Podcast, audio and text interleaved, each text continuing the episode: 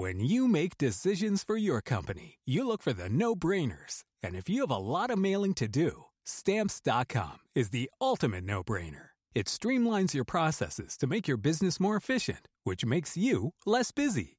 Mail checks, invoices, legal documents, and everything you need to keep your business running with stamps.com. Seamlessly connect with every major marketplace and shopping cart. Schedule package pickups and see your cheapest and fastest shipping options from different carriers with rates up to 89% off USPS and UPS rates. And with the stamps.com mobile app, you can take care of mailing and shipping wherever you are. Make the same no-brainer decision as over 1 million other businesses with stamps.com. Sign up with code program for a 4-week trial plus free postage and a free digital scale. No long-term commitments or contracts. That's stamps.com. Code program. Campside Media.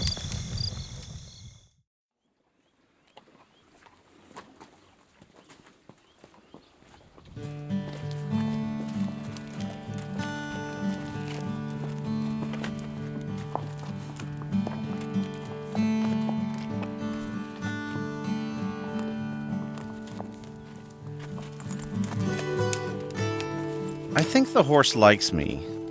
If that's what sticking the entirety of his cavernous snout into my hand means. As I'm standing on Saturday morning, listening to the insects buzz in the tall grass at the county fairgrounds outside of Marfa. There were plenty of days in the town's history when this spot was buzzing with activity the pounding of hooves and swoosh of a rope zeroing in on a calf, with a crowd whooping it up when a young cowboy hit his mark. The only swoosh today is from this white horse, his tail trying to swat away flies. The county fairground is unremarkable now, a bit run down, not used as much anymore. You'd never guess what happened here 30 years ago. You'd never guess this was the place where the lives of Robert Chambers and Rick Thompson would change forever. And not just their lives, the events that took place here would shake the entire Big Bend region.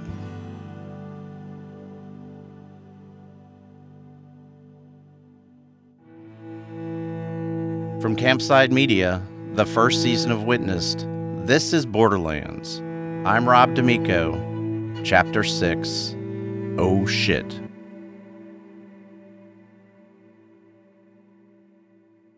Dale Stinson and Kelly Cook were desperately trying to find their key informant, Sam Thomas.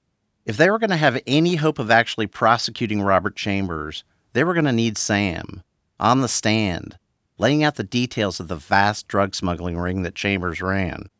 But Dale and Kelly were starting to fear the worst. It had been a few days, and no sign of Sam.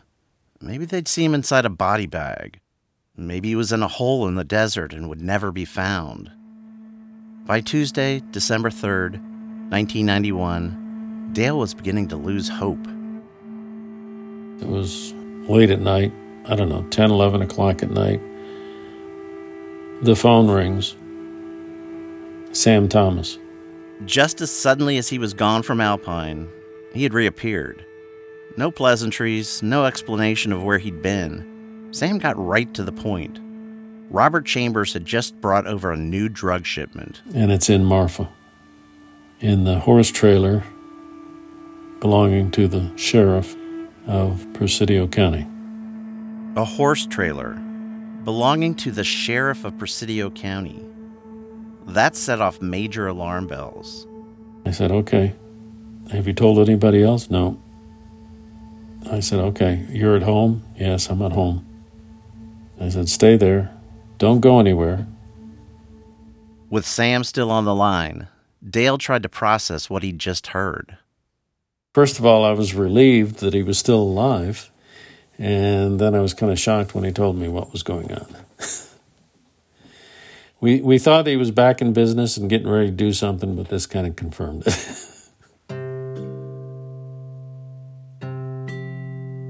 so I hung up the phone and was going to call everybody. But Sam obviously had too much of something. He didn't hang up the phone. Sam, in his rush to get off the line, hadn't hung up the call. And the antiquated phone technology still being used in far west Texas in 1991, it required both people to hang up to end a call. That cut off my phone, and so I couldn't use the phone to call out. That was it. My phone was was gone. There was no other phone in my house, and there was no way I could go anywhere. So I sent my wife next door at 11 o'clock at night, knock on the door and see if she could make calls to everybody. And then she made calls to everybody, and then she drove me out, dropped me off at the hotel. The hotel was the appointed staging area for the small team of DEA and customs agents that Dale and Kelly were leading. Soon they were all arriving. Everybody's, you know, kind of on edge. Here it is. It's late. Everybody's getting ready to go to bed. And uh, we're out on this. And are we sure this is what it is? And there's a lot of supposition, a lot of second thinking about what's going on and, and what happened. Why did why did Sam just drop the phone? You know, things like this. And it did seem slightly suspicious. But there wasn't time for speculation. If Sam Thomas was telling the truth, then there was a major drug shipment sitting in a horse trailer in the middle of the fairgrounds in Marfa, Texas. Kelly knew they needed to act fast. He immediately dispatched another customs agent, Bill Fort, to the scene. We had Bill go directly to the fairgrounds to watch that trailer. Then Kelly got together the rest of the team and deployed them to stake out the key players in the case. We asked him to go check on Sam. We asked him to go, you know, at least drive by and see if there's anything going on at Robert's place. You know, kind of the standard, you know, go by, check the bars, see if any of our usual suspects are there. And that just left Kelly and Dale, who set off to see just how good Sam Thomas's information really was. Kelly and I went over to Marfa. It was, uh, well, it was kind of, uh, we didn't know what to expect, to put it bluntly. Dale was sitting shotgun in Kelly's Chevrolet Caprice, all thoughts on what they might find awaiting them in Marfa. The car fell silent as they sank into their thoughts. The darkness of the desert surrounded them. We didn't know how good this information was. He's been out supposedly with Robert Chambers for a number of days. And uh, we have the information. We don't know how solid it is. We don't know exactly what's going on. Are we walking into something we don't want to walk into? I mean, reliable source, but this is an oddity. There was even that skepticism in your mind of Sam screwing us. Something happened, and Sam got involved in something, and he's putting us off the scent. But there was something else bothering Dale and Kelly. The fact that Sam had said the load was sitting in a trailer belonging to the Presidio County Sheriff's Office. They'd been wary of Rick Thompson before that moment. They knew he was close with Robert Chambers. And the whole time they'd wanted to make absolutely sure the sheriff didn't know anything about their investigation. But now they were asking a bigger question Did the sheriff have a role in this whole thing?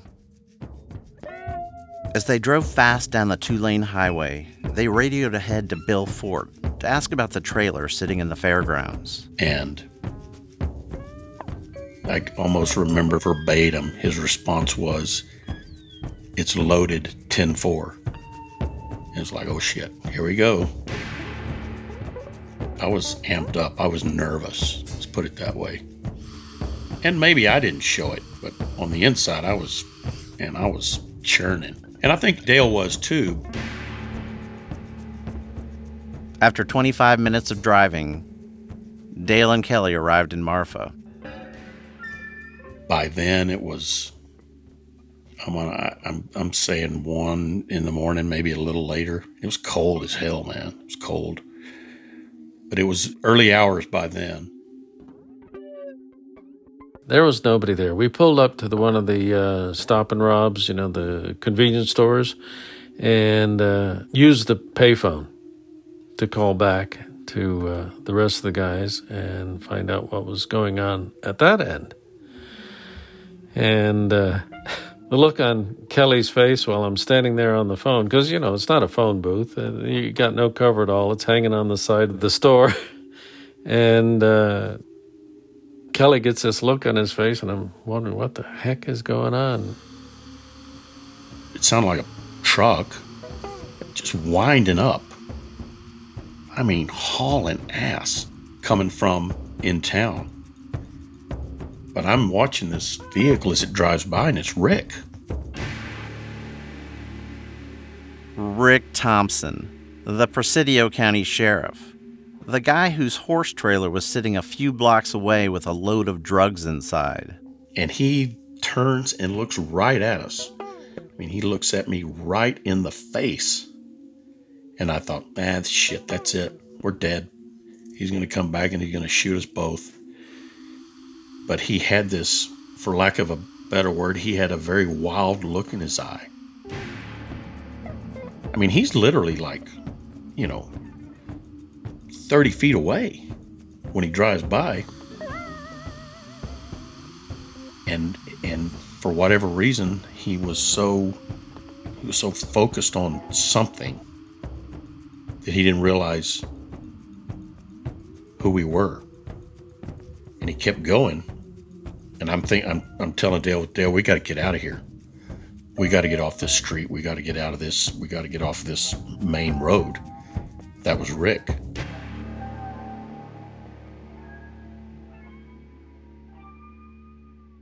And I can picture it perfectly right now. Is it that way for you? Yes. Still, to this day, I can still. I mean, he had his hat on, he had his cowboy hat on, and he had on a, a big coat because, like I say, it was cold.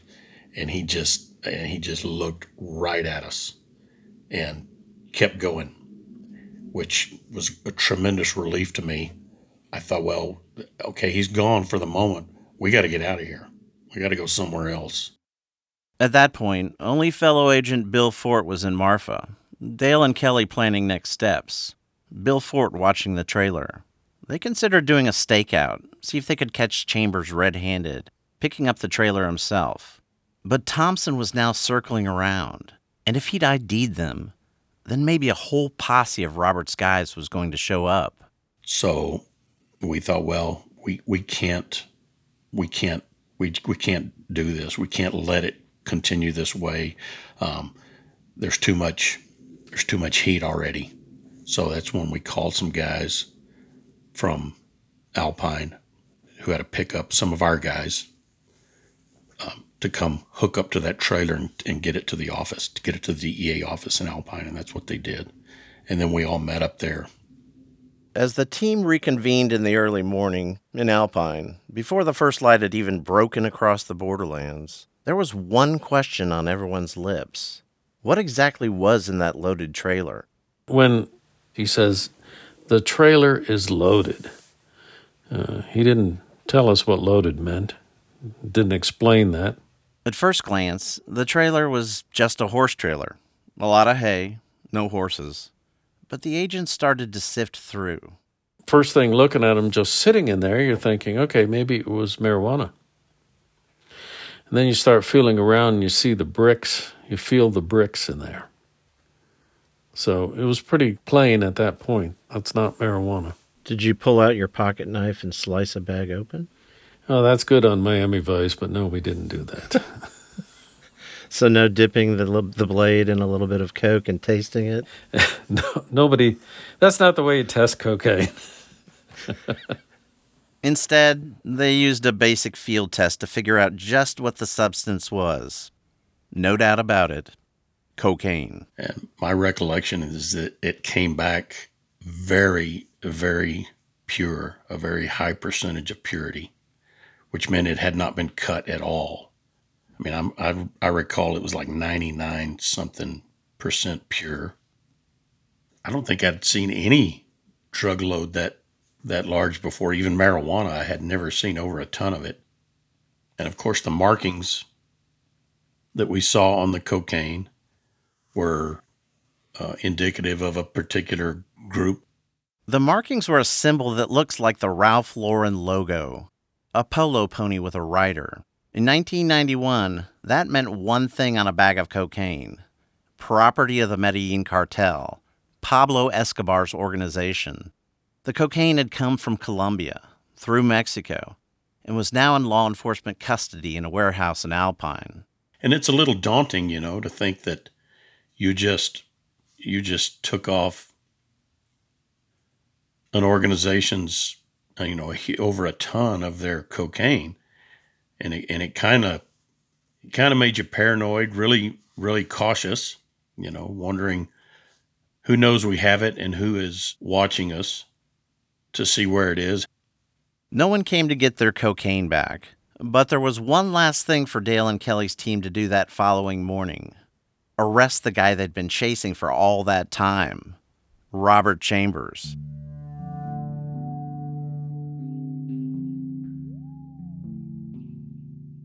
Dale and Kelly didn't go themselves. Another key agent, Bob Mueller, had asked to lead the arrest team, and they thought he deserved some of the spotlight. After all, Bob Mueller was the guy who had first convinced the snitch Sam Thomas to talk. It also didn't seem like the most pleasant task. Mueller and his fellow agents were bracing for a fight. This was Robert Chambers. They closed in on his trailer home. It was sitting in a field next to those grand horse stables he had built. This was going to be a surprise raid. You don't give a drug smuggler with a history of violence a heads up. So they burst through the front door, guns pointed. The guys that, that served that warrant said he was on his knees crying and begging not to be shot. So you know, I guess it kind of depends on what side of the gun he's on as to how he's going to react. More after the break. So my first skull is right there on the top shelf. I've had others over the years, but that's my first and my favorite. I'm reporter Ally Jarmanning, host of the new season of WBUR's Last Seen. I'm digging into what happened at Harvard Medical School how body parts were stolen and sold across the country. In this five part series, I spend time with those who buy and sell human remains, and I ask, how should we treat the dead? Listen and follow Last Seen wherever you get your podcasts. Hi, I'm Kristi Lee, the creator of Canadian True Crime. Join me for an immersive deep dive into some of the most thought provoking true crime cases in Canada. Using facts curated from court documents, inquiry reports, and news archives, I carefully unravel and analyse each case, exposing the pitfalls of the criminal justice system that everyone needs to know about. Find Canadian True Crime wherever you listen to podcasts or visit CanadianTrueCrime.ca.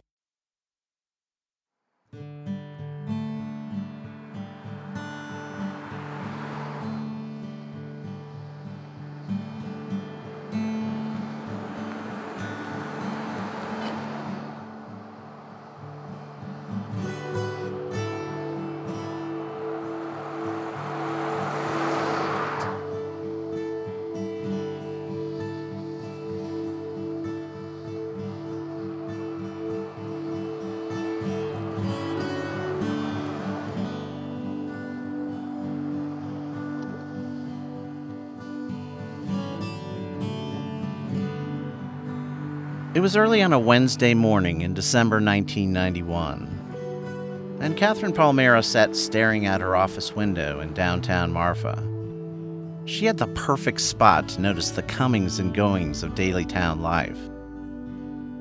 Catherine had quit working as the secretary to Sheriff Rick Thompson a few months before the dramatic events with the horse trailer, and she was now an assistant to Donald Judd, the abstract artist who came to Marfa in the 1970s and helped revive the town's fortunes. And it was in Judd's office where another one of his workers burst through the door to break the news. I had just gotten to work. It was 8 in the morning, and she came in the office and said, Robert Chambers was arrested early this morning. Apparently, there was a trailer full of drugs out at the fairgrounds.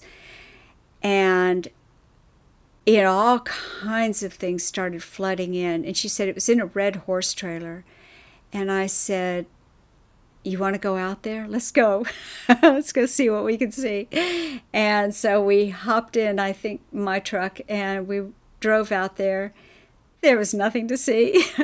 there was no yellow tape. There was no big crime scene. There was no uh, nothing except a fairgrounds and an arena. But the fairgrounds had gotten Catherine thinking, because just the day before, watching from that same office window, she'd noticed the sheriff driving out that direction. I kept saying, well, the sheriff was out there too, and uh, you could start feeling the tremors. Everybody wondered what was Rick's involvement in this. There were people already starting to question early on. There was speculation, conflicting information, and Rick wasn't talking. He was saying he had no comment. Why was there a red horse trailer with one ton of cocaine parked out at the Presidio County Fairgrounds next to the arena. And the horse trailer, after all, belonged to the Presidio County Sheriff's Office. And why did DEA pull it away and take it to Alpine? I mean, it just, there were so many, many questions. And I kind of felt in my gut, I started having a lot of things starting to come back to me the, the conversations in the office, the red horse trailer, the peculiar mood swings. Catherine wasn't the only one reaching that conclusion. Oh shit. What the fuck? Thompson? A cop? Oh shit. What are they going to do now? Even for people like Nancy Burton, who had seen a lot hanging around Robert Chambers and his outlaw crew back in the 70s and 80s. There was shock. And how dare how dare him as a law enforcement agent do that? How dare he crooked cops? Uh-uh. If you're going to be a law enforcement agent, you better be above reproach, in my opinion. But Rick was a free man. He hadn't been charged with anything. Robert was the one who was sitting in a jail cell. And from that jail cell, one of his first calls had been to his lawyer, Rod Ponton. He trusted me to represent him. Uh, knew that I had done similar work for similar people in similar situations with major drug charges. Drug lawyer Rod Ponton had represented Chambers in an earlier federal case for illegal possession of a handgun. But conspiracy to import one ton of cocaine was an entirely different level of trouble. Well, he he recognized it was a very serious case. I mean, that amount of drugs is a life sentence. But he was still sort of being the the typical puffed up, arrogant Robert that he frequently was. Maybe the reason for Robert's arrogance at that moment is that he already had an explanation ready for the drugs. His story was that he was helping Sheriff Rick Thompson run a reverse sting operation.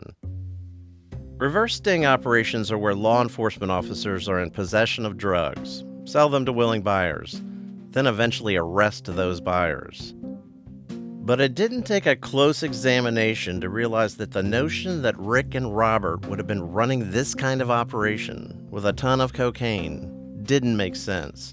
Because for a start, you can't just find a buyer for that kind of shipment. It's tens of millions of dollars worth of product, way outside the purview of a local sheriff even a self proclaimed anti drug warrior like Rick Thompson. When Robert is telling you that story, what's the little voice in your head saying? That's Eric, one of our producers. Bullshit, bullshit, bullshit. And Robert knew I didn't believe it. Uh, and that's why I explained that I told Robert that we're not going to even deal with that theory unless they had proof from somebody else besides he and Rick Thompson. And of course, Robert did not have any proof from anybody else. It was just his word and the word of Rick Thompson.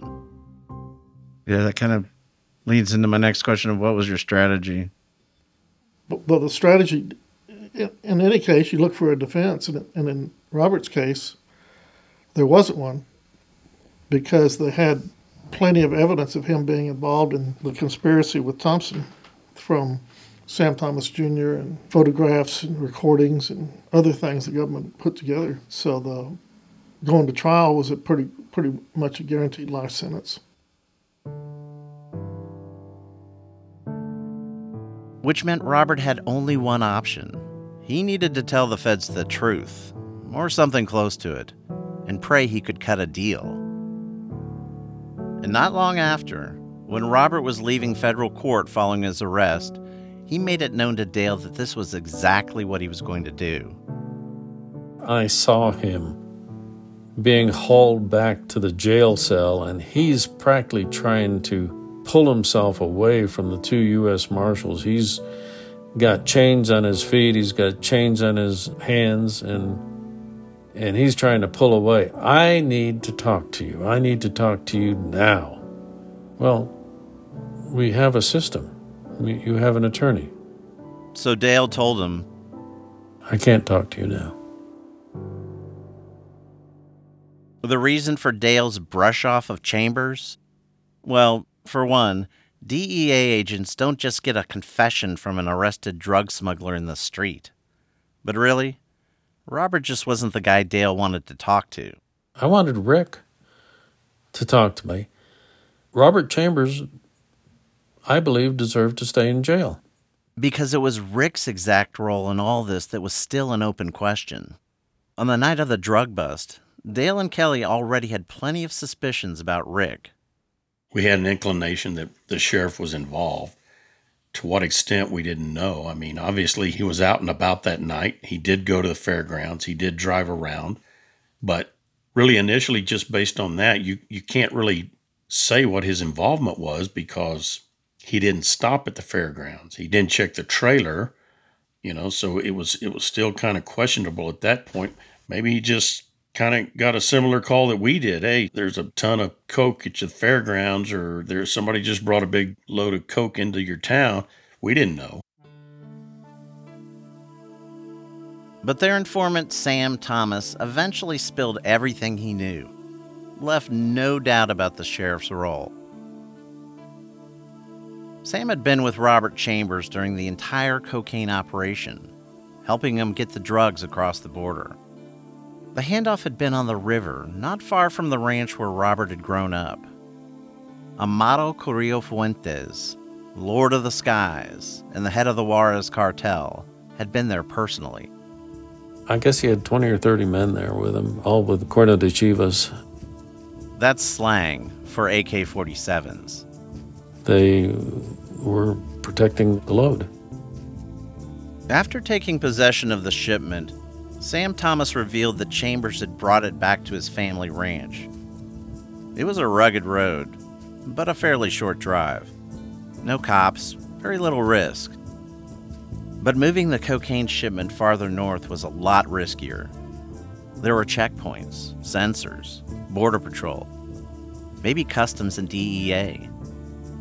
To make sure it made it through, they needed the perfect drug mule. He's the sheriff. His county, he can be wherever he wants in the county whenever he wants. Sheriff Rick Thompson arrived on the Chambers Ranch in his marked car, a Chevy Suburban. Chambers and his men loaded up the truck, and Thompson drove north. He came up Highway 67 twice, I believe, right through the Border Patrol checkpoint, and then he came up Pinto Canyon Road once. Three separate trips, 800 pounds of cocaine each time.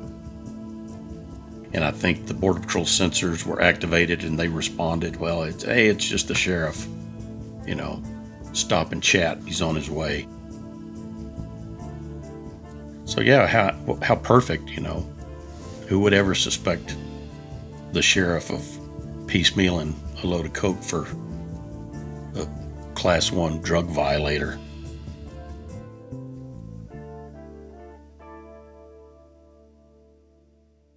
Now that Kelly and Dale knew this, they still wanted to hear what the sheriff had to say. This case they'd been building, it was against Robert. He was the target. Maybe Rick would help them and save his own skin at the same time.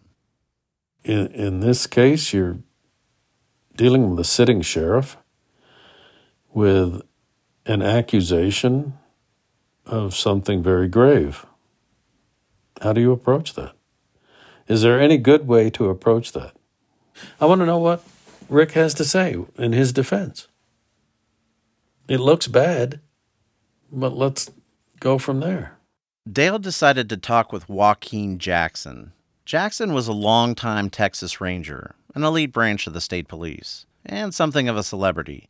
He would go on to co star in a few westerns with Tommy Lee Jones and Robert Duvall. I talked to Jackson the, the next day. Joaquin was a good friend. We went to church together. And he said, I'll talk to Rick. And he said he went over and talked to Rick, and Rick said, I ain't talking to Stinson. Actually, the message Joaquin Jackson passed on was a little more colorful than that.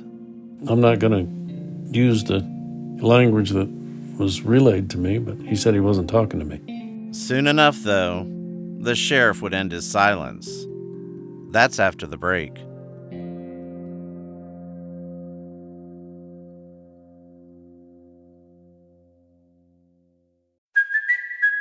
Kaley Cuoco for Priceline. Ready to go to your happy place for a happy price? Well, why didn't you say so? Just download the Priceline app right now and save up to 60% on hotels. So, whether it's Cousin Kevin's Kazoo concert in Kansas City, go Kevin, or Becky's Bachelorette Bash in Bermuda, you never have to miss a trip ever again. So, download the Priceline app today. Your savings are waiting. Go to your happy place for a happy price. Go to your happy price, Priceline. In the 1970s, John Todd burst onto the evangelical scene with a shocking tale. He claimed to be a former witch involved in a then unheard of secret organization called the Illuminati and urged Christians to prepare for a violent world takeover. First of all, the number one weapon in everybody's home should be a 12 gauge pump shotgun. Hear the amazing story of one of the originators of the modern day conspiracy theory. From Magnificent Noise and Sony Music Entertainment, this is Cover Up The Conspiracy Tapes.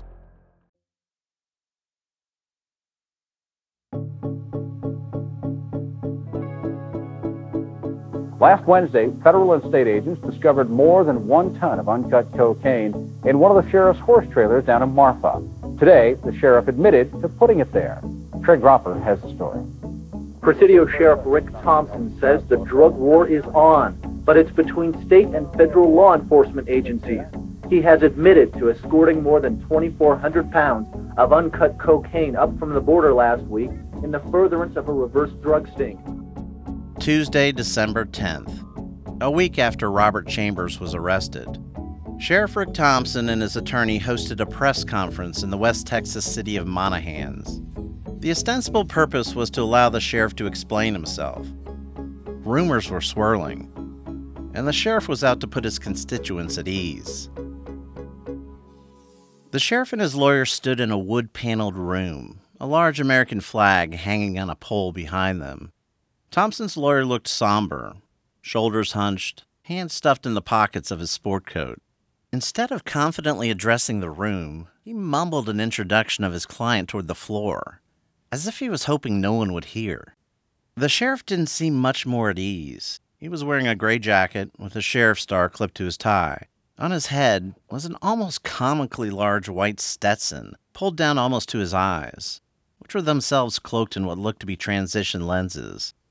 A dozen or so reporters sat silently, jotting notes. Cameras started to click. The sheriff addressed the room. Purpose of it was to further an investigation, It was all entirely legitimate, he said. A reverse sting. and we would take them down along with their money, still have custody of them. He and Chambers were transporting cocaine so that they could catch the real bad guys. But he hadn't told anyone else about this. The operation was kind of a top secret deal. So, yeah, he could understand how the DEA had gotten such a twisted impression that there was something illegal going on. Basically, we had a breakdown in communications at a time that there really weren't any communications because I wasn't ready for communications. There wouldn't be that kind of dope over here if we were doing our job. And I mean all of us, my department, anybody's department. We probably have an unorthodox manner of doing law enforcement, and they have a by the book with 15 uh, different people they have to talk to before they can do certain things, whatever their problem is. They have the bureaucracy. We shortcut the bureaucracy, and that's where I'm at today.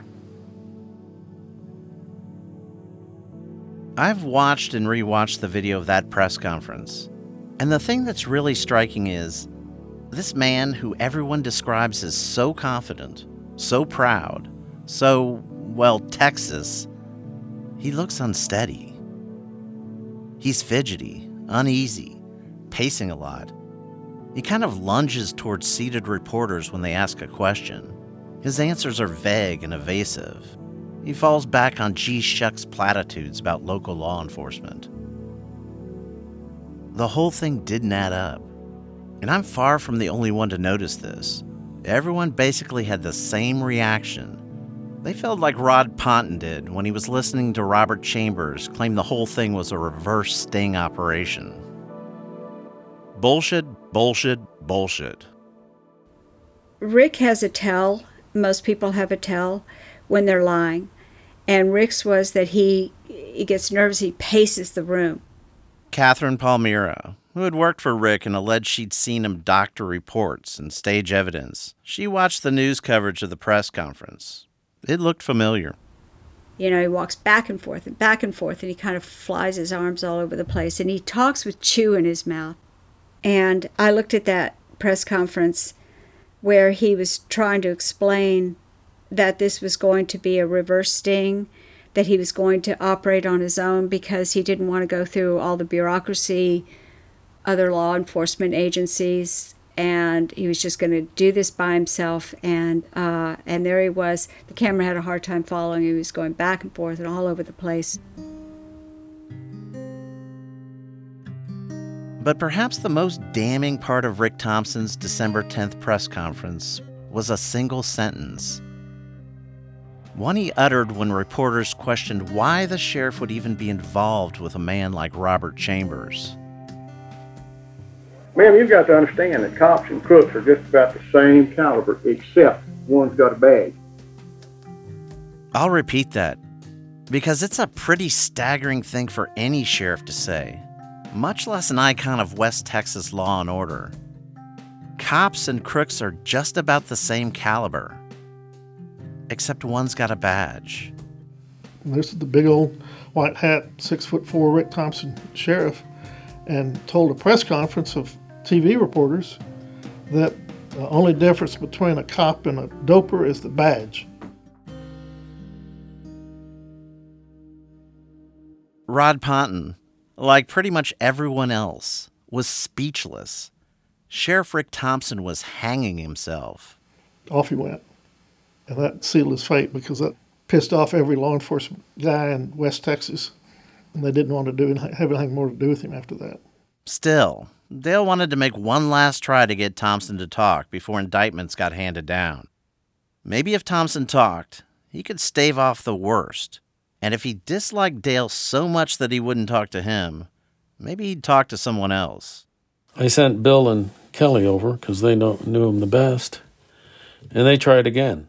Bill Ford, who had worked in the area for years, and Kelly, the local kid with the game warden dad every cop in the area knew and liked. Rick had actually grown up with Kelly's dad. If anyone was going to get Rick to talk, it was probably going to be Kelly.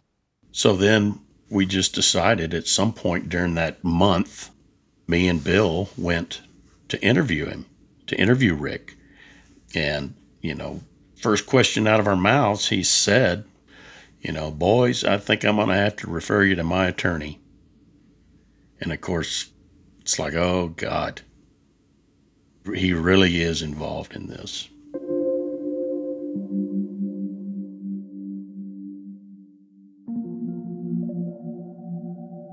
At this point, Rick Thompson was still sheriff of Presidio County, still a free man. He still hadn't even been charged with a crime. But he had admitted to working with Robert Chambers and had likened cops to crooks. And Robert was sitting in jail. And if he wanted to save his own hide, the best way to do that was to cooperate with the investigation and flip on Rick. Catherine Palmyra could feel the tension everywhere she went. Yeah, I, I mean, it was just, uh, I think I was in, in kind of a, a, a shock, a trauma of thinking, oh my gosh, something big is about to happen. Because I, I could feel it. I could just feel the atmosphere in the town, listening to the people talk, seeing the mood change, seeing people's reaction, hearing people's reactions, the speculation and everything. And I realized this is going to have a lot of tentacles and this is going to be big.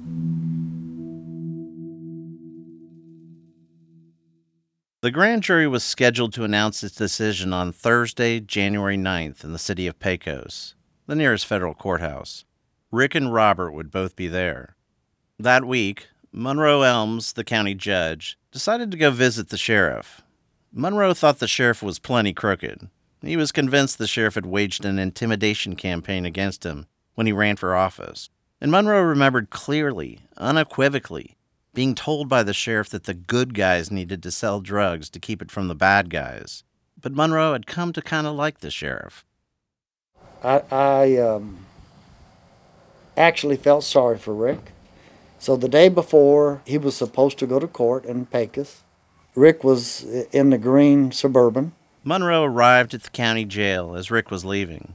And uh, Rick asked me, What do you think they're going to do to me, Monroe? And I said, Rick, I don't have a clue. You know, that's out of my league.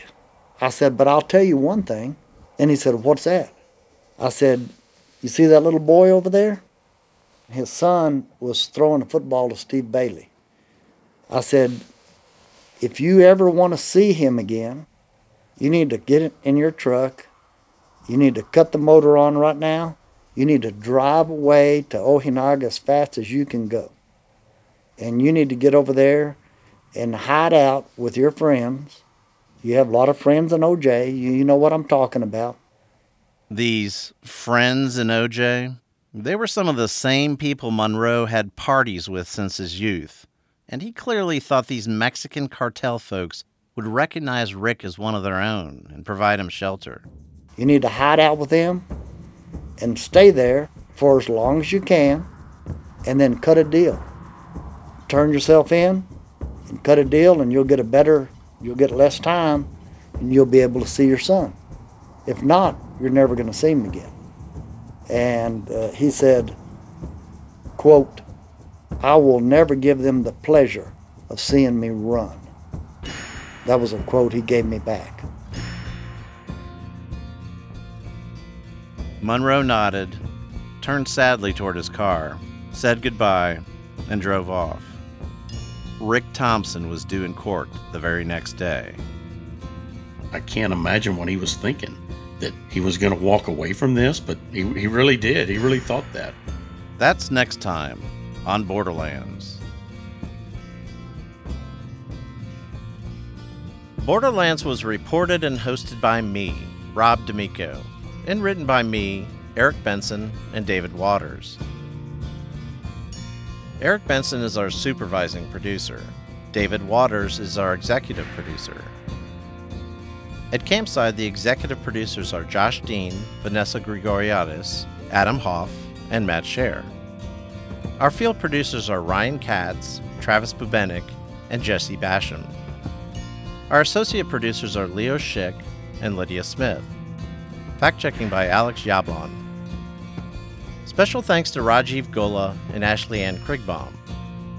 Scoring and sound design by Ian Chambers, and Rod Sherwood is our engineer. Original music by Julian Lynch.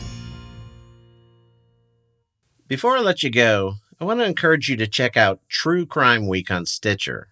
They've picked Borderlands as one of their featured podcasts. Thanks, Stitcher.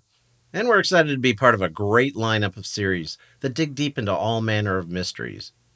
So listen to Borderlands and other true crime podcasts like Power and Smokescreen for free on Stitcher.